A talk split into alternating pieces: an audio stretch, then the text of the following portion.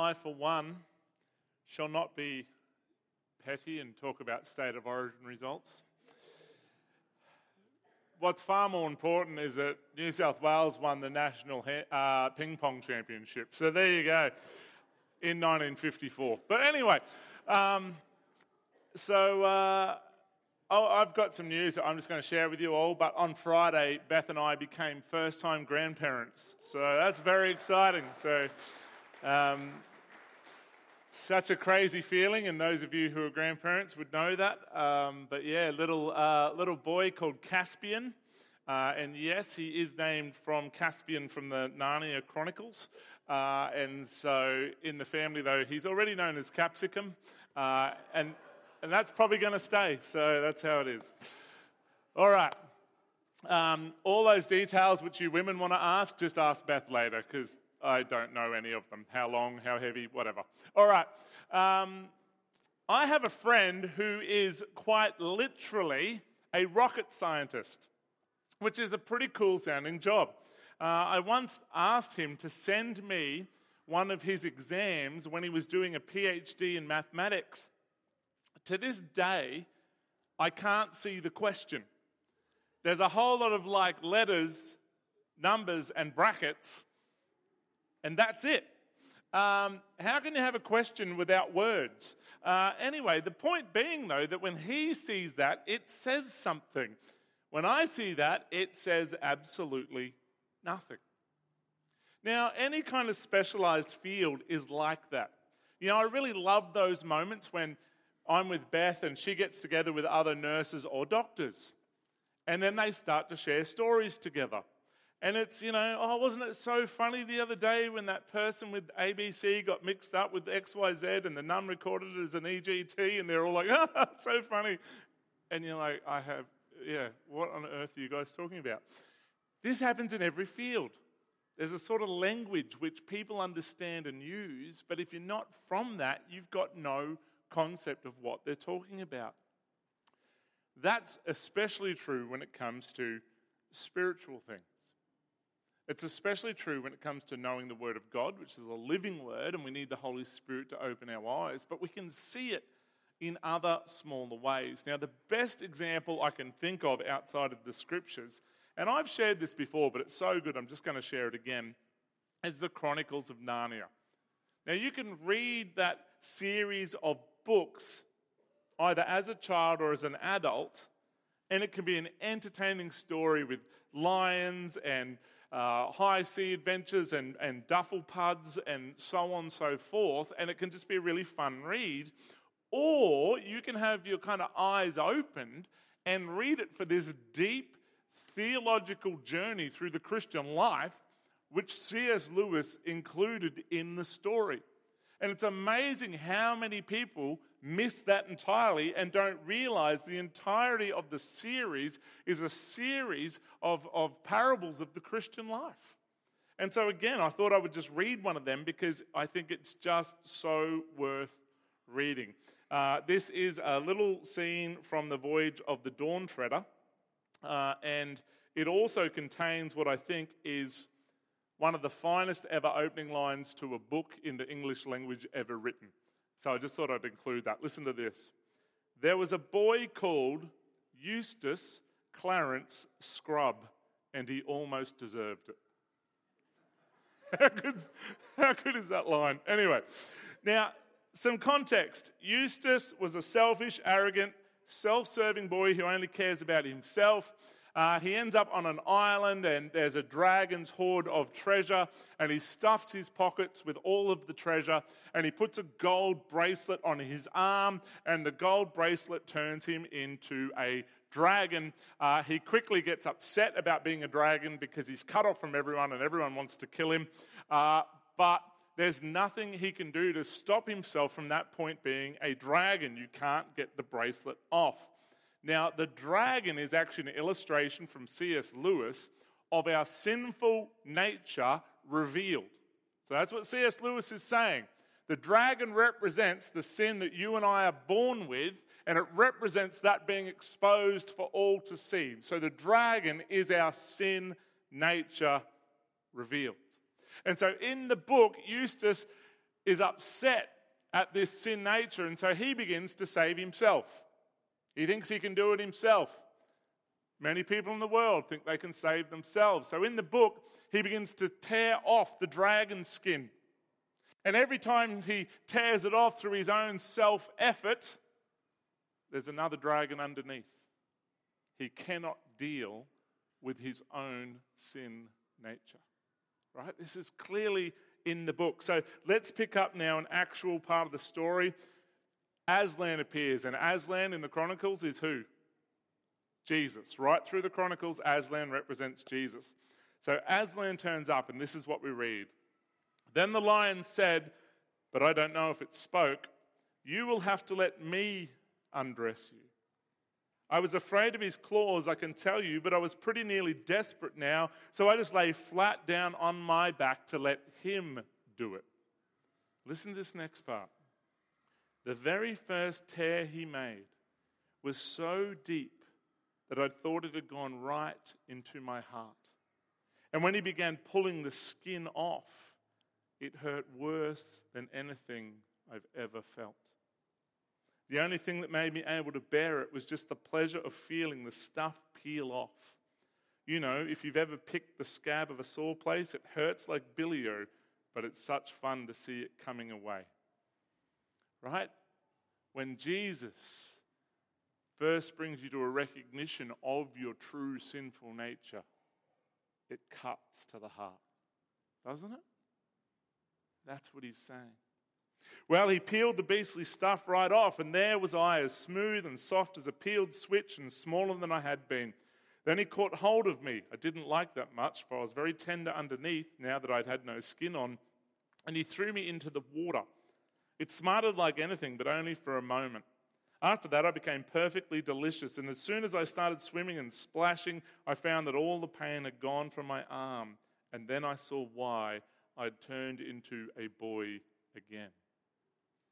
Only Jesus can change our sinful nature from that of a dragon born of sin to that of a child made whole and new, born again.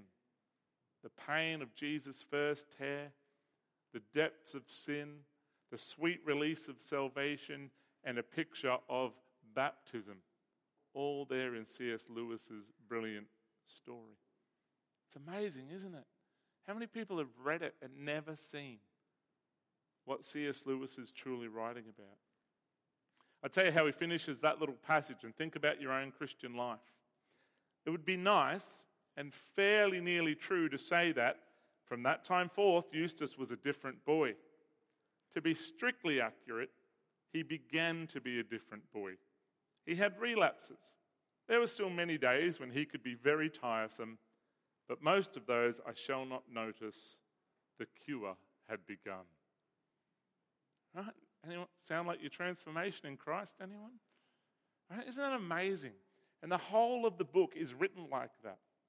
And so many people miss it entirely.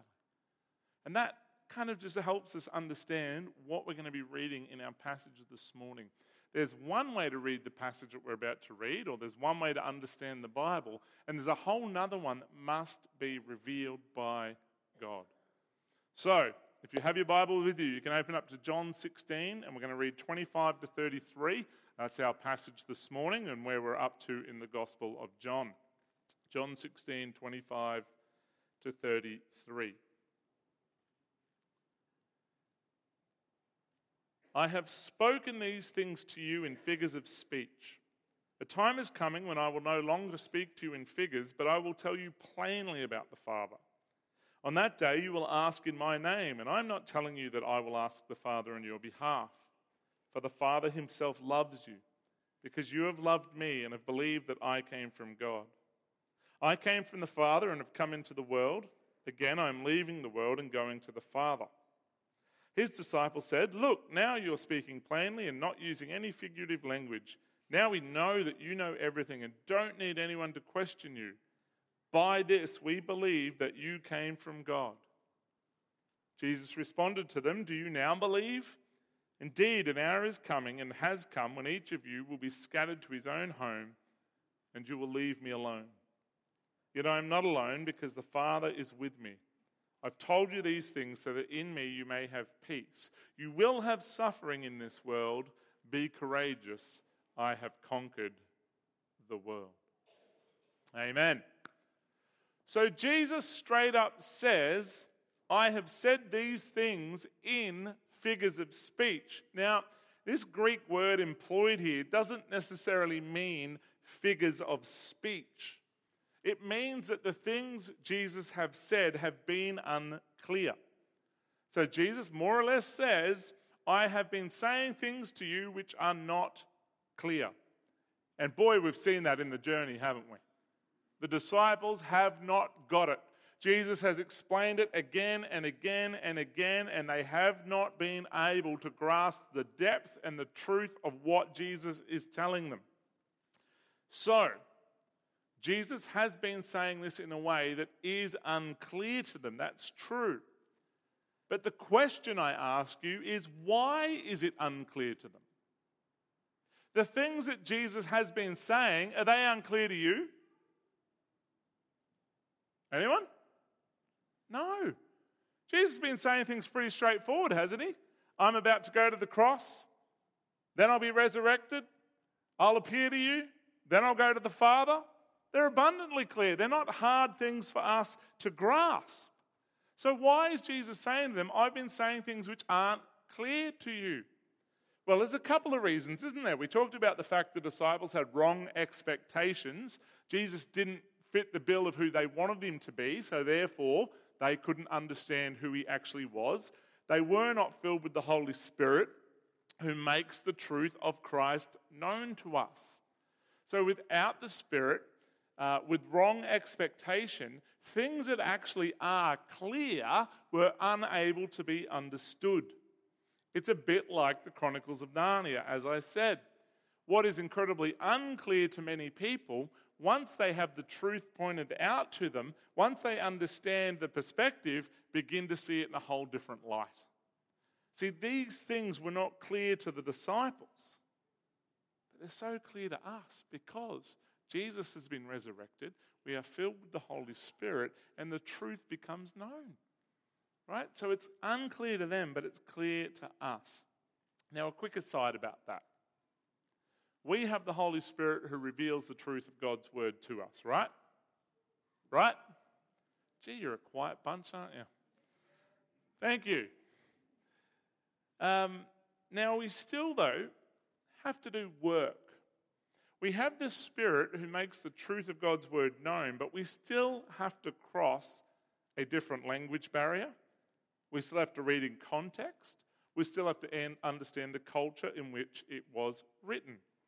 Really, really quick example in our Bible. This is just a bit of a fun one for you, but the chapters and verse numbers aren't in the original letters. We put them in. In fact, a lot of them were put in by a monk who was on a horse journey. And some of them are in such weird places. I think sometimes he hit a bump and just put one in there and went, oh, I'll just leave it. It's too hard to write again. So all of those are our inserts to make things easy to find, but they weren't in the originals. Even that can change the way we read things. So we're going to be careful to read in context. So really quickly, Matthew 16:28 says, truly I tell you, there are some standing here who will not taste death until they see the Son of Man coming in his kingdom. Now that's a very controversial verse. It's got all kinds of interpretations about it to do with end times and all kinds of stuff, right? Some of you won't taste death until you see the Son of Man coming in his kingdom. That's the end of 16. We put that end there. If you get rid of that and just read straight in context, it says, some of you will not taste death until you see me coming in my kingdom. After 6 days, Jesus took Peter, James, his brother John, led them up a high mountain by themselves. He was transfigured in front of them, and his face shone like the sun. His clothes became as white as light. Suddenly Moses and Elijah appeared to him, talking with them. So we've got some of you, Peter, James, and John, will see me come in my kingdom, right, before you taste death. So three of them did. They saw Christ displayed in all of his glory, talking to the dead heroes of the faith from the past, reigning over all. You put the break in there, though, and suddenly it becomes way more difficult to understand. Do you get what I'm saying? We have to put the work in. Yes, the Spirit helps us understand, but we've got to put the work in to understand culture, context, etc., etc. That is what I'm talking about. All of Scripture is God-breathed. We're going to put the work into understanding the Word of God. You know, all of your Bible, not just the bits with red letters, are equally the Word of God. And we have to put the work in to know what it means. I once preached a sermon. I was standing at the back of a church, not this church, and a guy came up to me and said, "Thank you," shook my hand and said, "That's the worst sermon I've ever heard." So it's a gift of encouragement. And I said, "Okay, why is that?" And he said, "Because you only quoted from Paul and not from Jesus." To which I said, "Well, that's one of the oldest heresies going." And we didn't get on very well. But anyway, but my point is, it's all the Word of God, it's all God-breathed, and we have to put the work in to understanding the Word of God. Church, can I encourage you, put the work in to know the truth of what he is saying. Then in verses 26 and 27 of our passage, we learn something amazing and profound for us to understand. "You will ask in Jesus' name, but..." Sometimes we kind of get this in our head. That does not mean that Christ is in heaven at the right hand of the Father saying, "Oh, would they just shut up? All of this having to be repeated by me to the Father is so annoying." Right? It's not that we have to go through Jesus to get to the Father. The Bible says that God so loved the world, he sent the Son.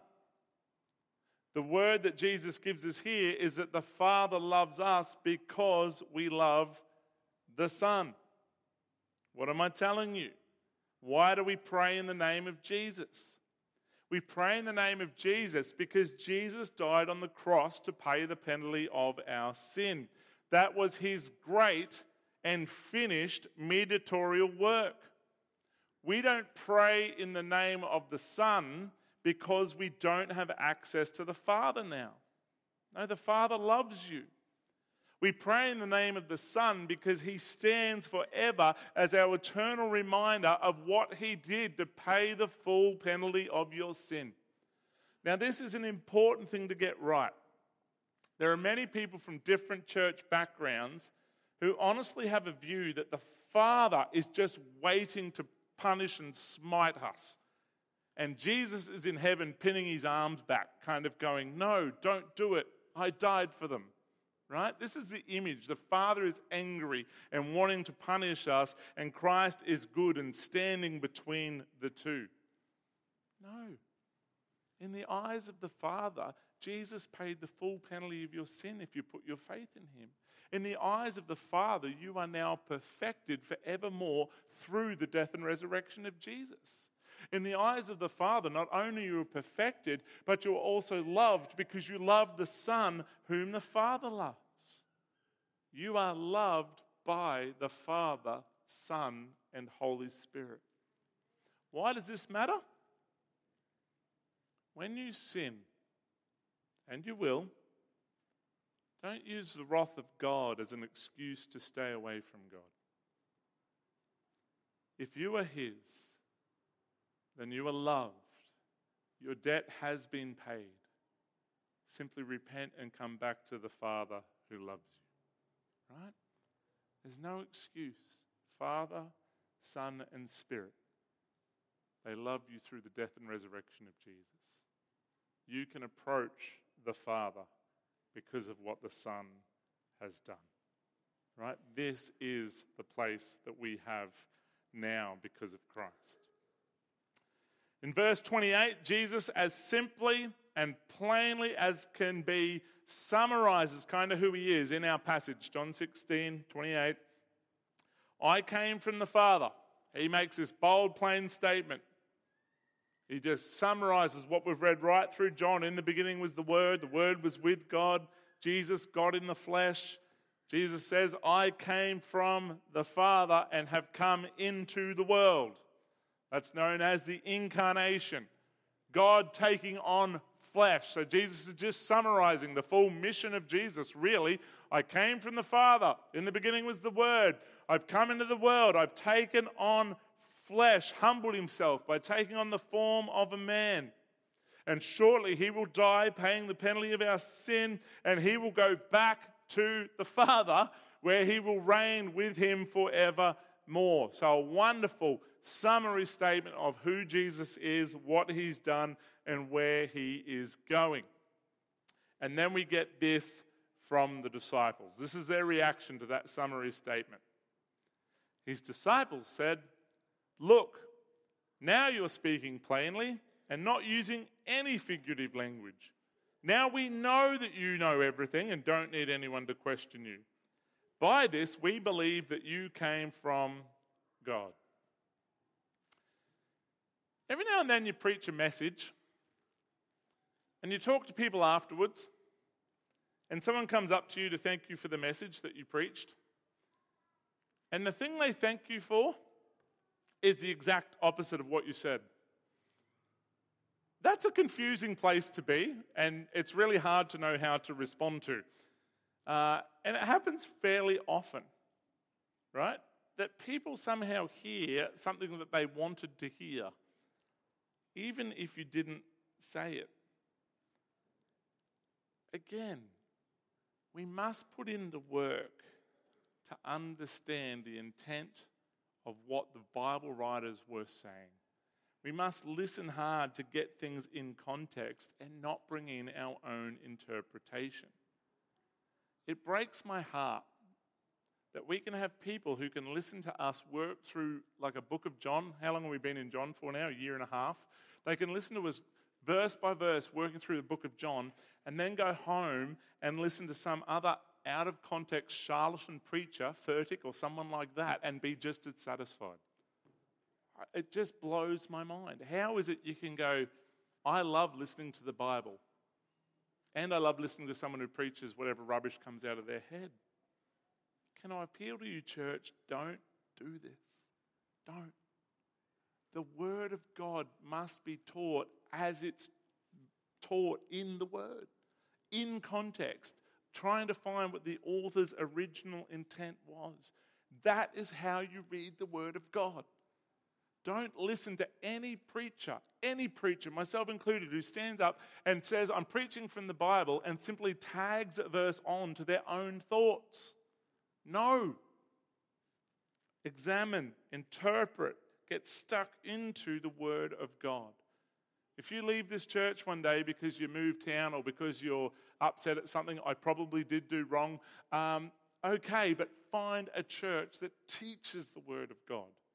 Not mentions the Word of God, but teaches the Word of God, please.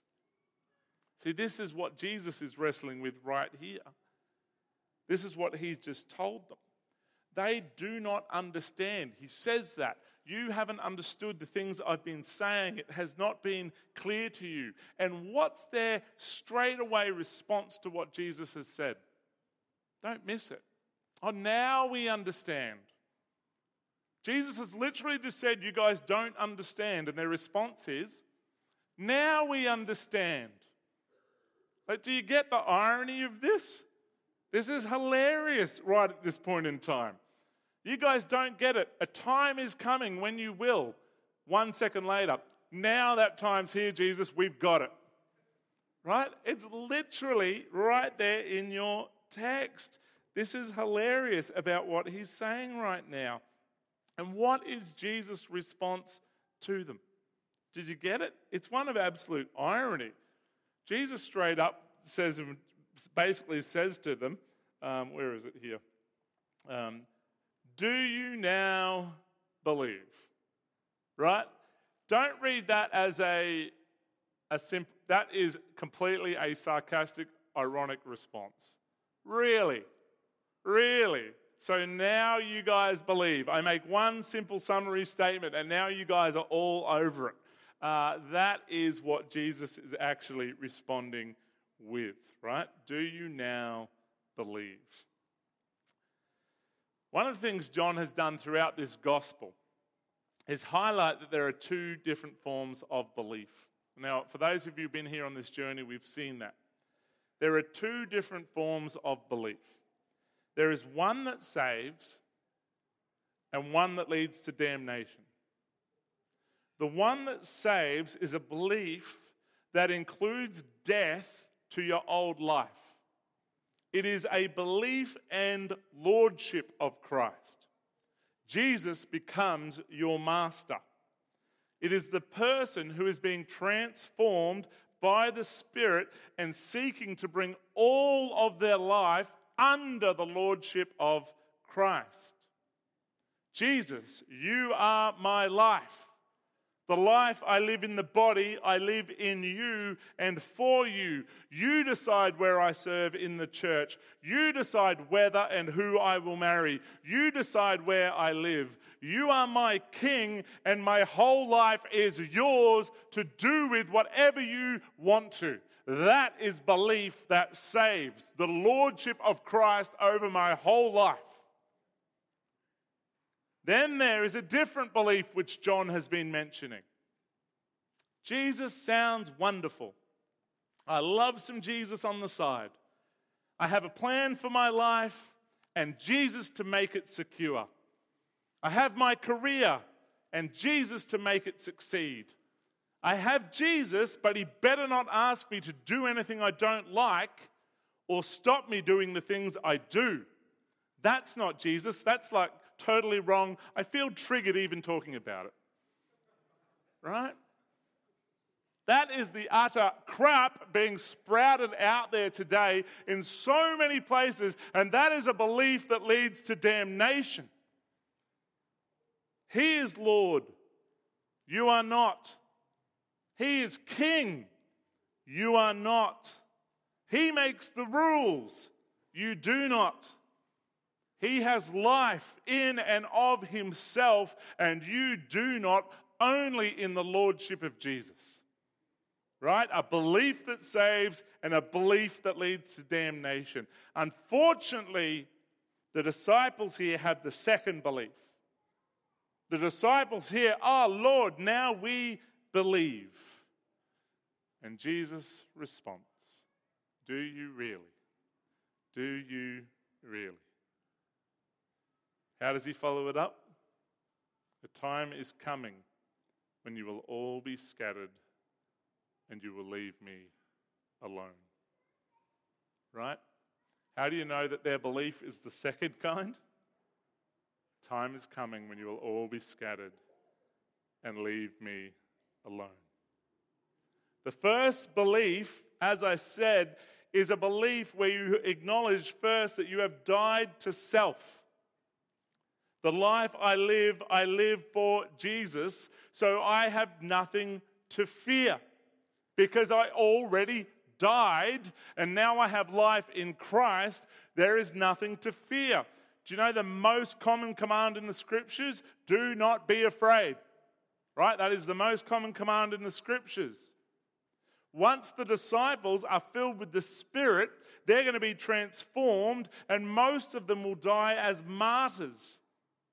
For in being born again, they died to their old life, and what they've laid down spiritually, they are now ready to give up physically, because that's what it took to come to faith in Jesus. They died to the old life, and now they have life in him.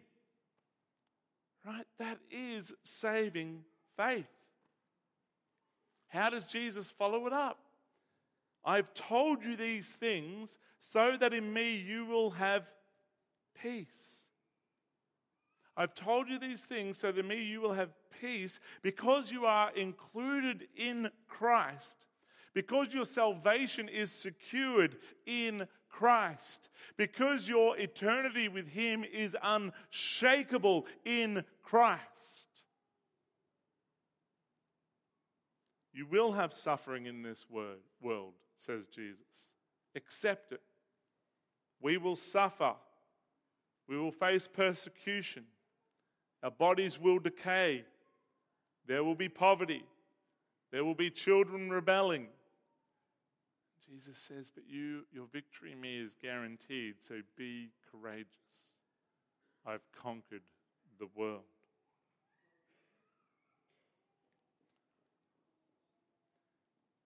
You will suffer, says Jesus, but be courageous. Do not give in to fear, but get on with the mission of God. Why? Because Jesus has won the victory. Sin and death have been defeated, and when you die, if you are Christ's, you go to be with him. Right? Can we genuinely think about this? What is your response to a hostile government? It should not be giving in to fear, but courage to fulfill the Great Commission. Right? It should not be fear, but courage to do the mission we're called to. Because the worst thing that can happen is we die, and yet we already gave up our life to be born again with Christ. If we were to think of the last couple of years of COVID and took it as a test case, what would it say about you? Did you give in to fear? Hiding away? Justifying it by being prudent? Or did you simply see it as an opportunity to share the gospel with people who should be fearful? Those who haven't already died to this world and its desires, and who only have damnation ahead of them. When Paul said in Philippians 1:21, "For me to live is Christ, and to die is gain."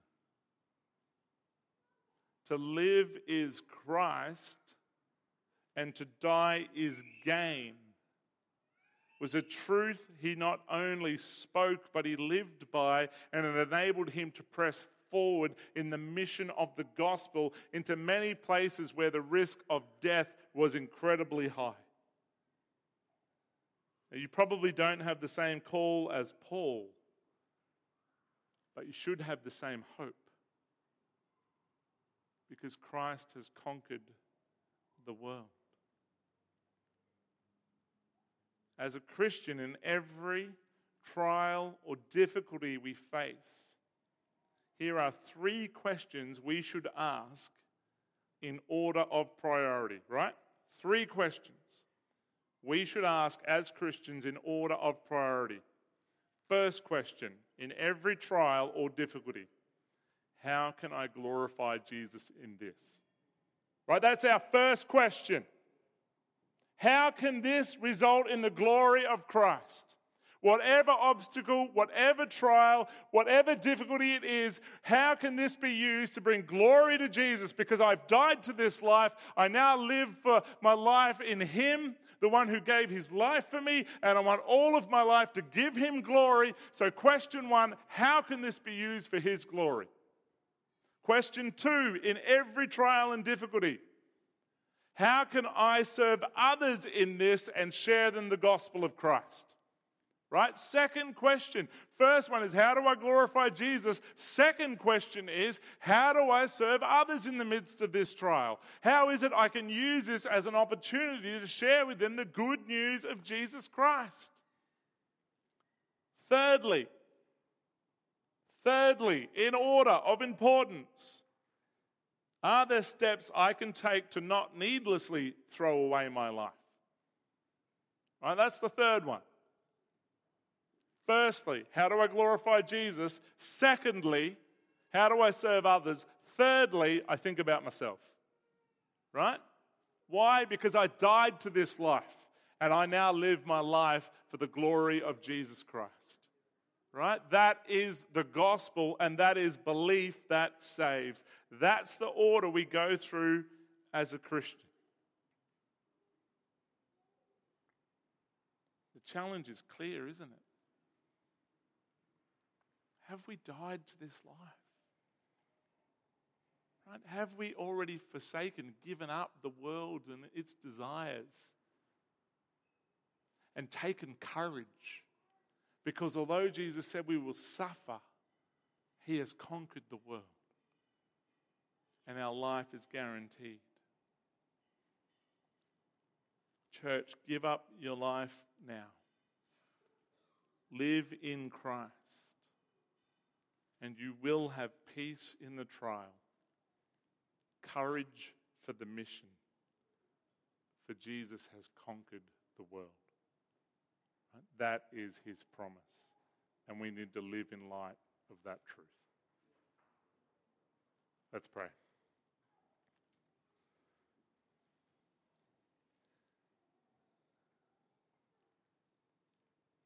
Lord, the things that were not clear in your word to the disciples are clear to us who are filled with the Holy Spirit, who is making known the truths of Christ to us.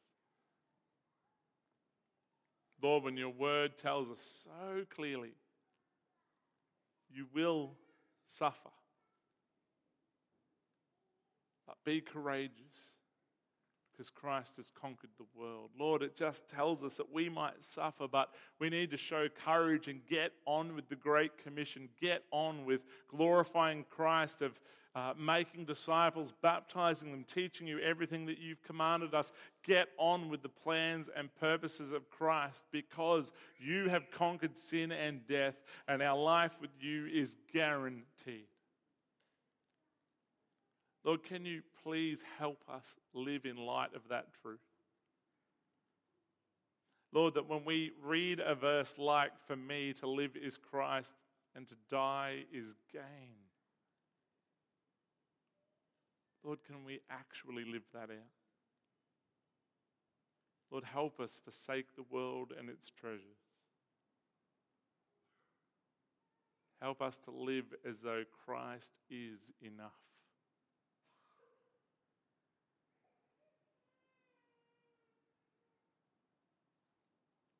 Thank you.